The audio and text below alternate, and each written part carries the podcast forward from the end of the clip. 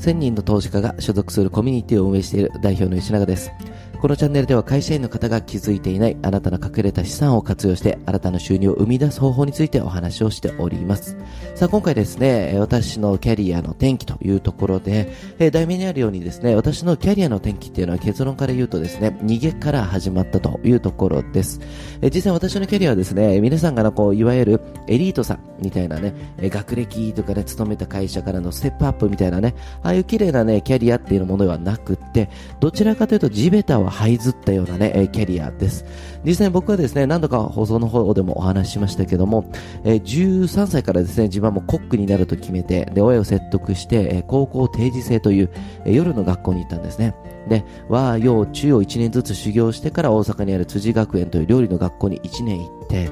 19歳からリーガロイヤルホテルに勤めたという流れです。で、その中でホテルに2年勤めたんですけども、結果的にもう僕は逃げで辞めたんですね。もちろんこう、辞めた当初っていうのは綺麗な、えー、こういうことをやりたくて辞めましたみたいなね、一応ストーリーを最初は喋ってたんですけど、まあ今はね、言ってますね、普通に。いや、逃げなんだよね、と。結局、えー、自分自身がその環境の中で、えー、なんだろうな、えー、上から抑圧されるの苦手、縦社会も正直言うと苦手、で、かつ自分が料理をね、食べるのは好きなんですけども、じゃあ朝から晩までいわゆる修行して、月300時間サービス残業150時間以上して、えー、この世界いたいかと言ったら思えなかったんですね。で、やっぱりこう振り返ると結構衝撃だったのが、まあ30歳の先輩、僕19歳だったんですけど、30歳の先輩の手取りの給料聞いたら17万だったんですね。で、当時僕っていうのが月300時間働いて、えー、手取り13万5千円ぐらい、ボーナスもほぼなかったんですね。っていうのを見たときに、あれ、30歳になったらこうなるんだと。えー、お金には全然詳しくない、ただのコックだったんですけど、あ、これ30歳になってもやりたいことできないな。えー、お店持ちたくても多分できないな。もっと言えば知識がないから、そのローンを組むとかっていうのがなかったんですよね、頭の中に。なんか一生懸命貯めないといけないなと思った時に、30歳で手取り17万だったら無理だなと思ったんですね。で、その辺からその言い方ですけど、業界にちょっと失望してしまったんですね。なので、あ、これは本当に続ける価値があるのかなって一瞬思った瞬間からよりやる気ってそがれますよね。で、結果、まあ、いろんな理由をつけて僕は辞めたんですよね。で、辞めた結果、じゃあやること何かあるのかって言ったらないんで、とりあえずま逃げたと。いうところで、でも逃げても結局環境変わらないんで、やったこと3つなんですね。まず、えー、朝の5時から9時までファミリーマートでね、レジでピッピやってね、えー、バーッと動いたと。そこから4時間働いた後、えー、30分後9時半から、夜の19時までエコキュートをテラポで売ると。で、その後に自分が自営業で扱うことができるという、まあ、あの、代理店権利を72万円払って、えー、42万の自己啓発教材を販売するってやつをやったんですね。で、逆算していくと、まずこの最後の自己啓発教材を売るやつで僕は22歳で、えー、最年少って22歳で、えー、日本にね、1位にならなかったんですね。ただ1位にならなかったんですけど、取る気がなかったんですね、翌年っていうところをまた改めてお話しします。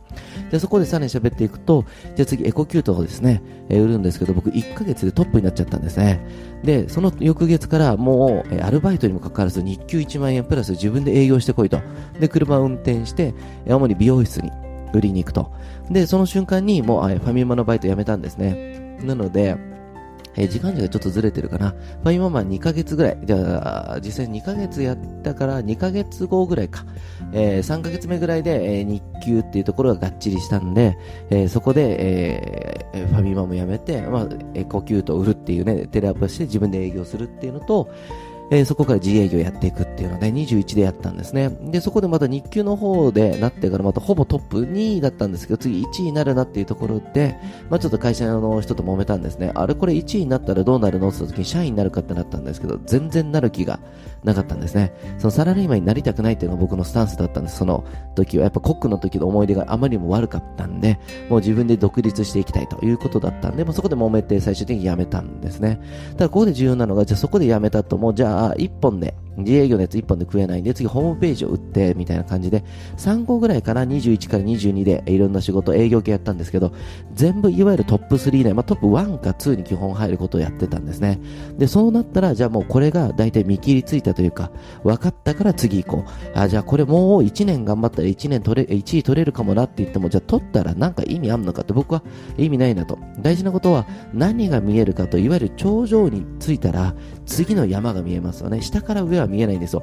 上から下は見えるんですよ。で、ほぼ景色が分かったという風になった瞬間、僕飽きちゃうんですよね。それで必ず次に進むっていうのやってたんですね。だ僕の場合は最初逃げで始まったんですけども、逃げた分、必ず結果を出さないと僕何も持ってないんですよ。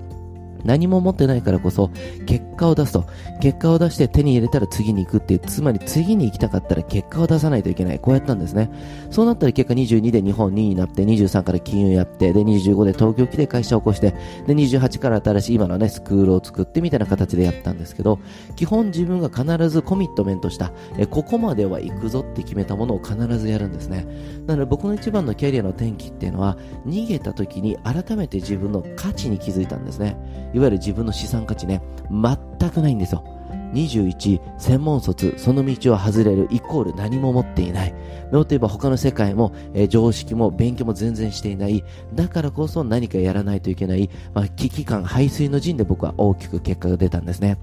なのでよく僕お話をね、うちのまあ代理店だったり社員にも喋りますし、まあ基本的にうちのところで学んでる子にも言うんですけども、よくね、プライドを大事にする人いるんですよね。自分がどう見られるかとかね、えー、自分はこんなにすごいのにと、つまり自分の弱いとこ見せたくないみたいにいるんですけど、大体しょうもない人しかいないんですよ。まあ大したことないし、これから伸びることもないんですよ。僕自身がその時ね、若い時意識していたこともそうですし、僕の周りにやっぱり素晴らしい方とかも尊敬する方って全員で一つね、プライドはあるんですよ。